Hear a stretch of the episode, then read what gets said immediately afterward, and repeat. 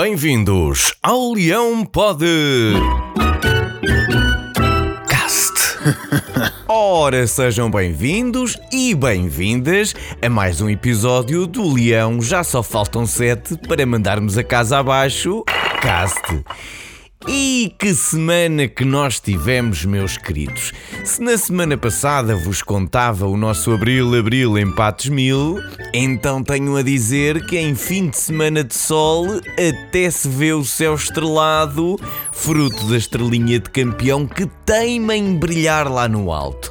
Desta vez foi no Algarve, onde ao fim do arco-íris de uma semana de chuva estava o nosso pote de ouro com os 3 pontos no pé e o Adán lá para agarrar o que viesse. Nem VAR, nem polvos, nem missas, nem ligas das verdades.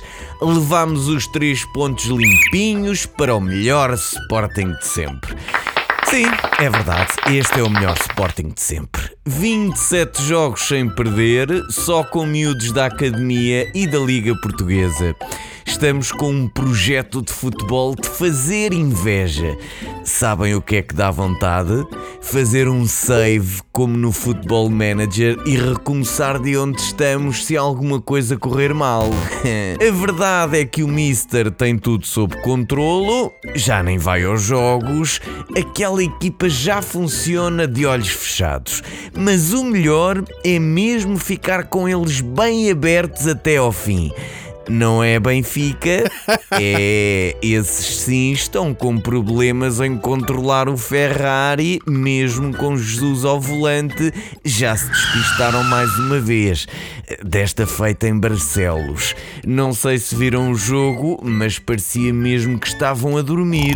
Até teve de ser o Gil Vicente a marcar na própria baliza para ver se animava um pouco as coisas. Ao menos ganharam os de vermelho e dissiparam-se as dúvidas. Este é o pior Benfica de Jesus, face ao melhor Sporting da história. Olha que a jogarem assim ainda acabam atrás do Braga e depois não são chamados para a Superliga Europeia. E que liga competitiva, justa e equilibrada que aqui está, hein? 20 equipas, 15 com lugar cativo e o resto com apuramento.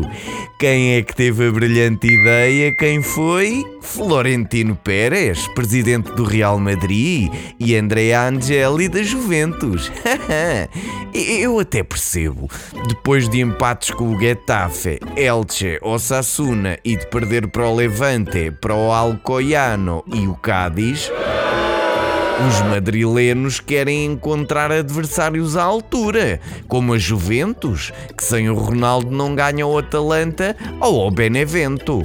Eu cá digo, não é uma Superliga Europeia sem um Benevento ou um Alcoiano, ou até mesmo um Gil Vicente, estão a ver. Clubes que ganham a estes príncipes prometidos do futebol europeu. Bom, por hoje é tudo. Cá nos encontramos na próxima terça às 9h30 no Spotify, Facebook e em Leonino.pt. E eu até aposto com o Sporting à frente. Porquê? Porque o Leão pode.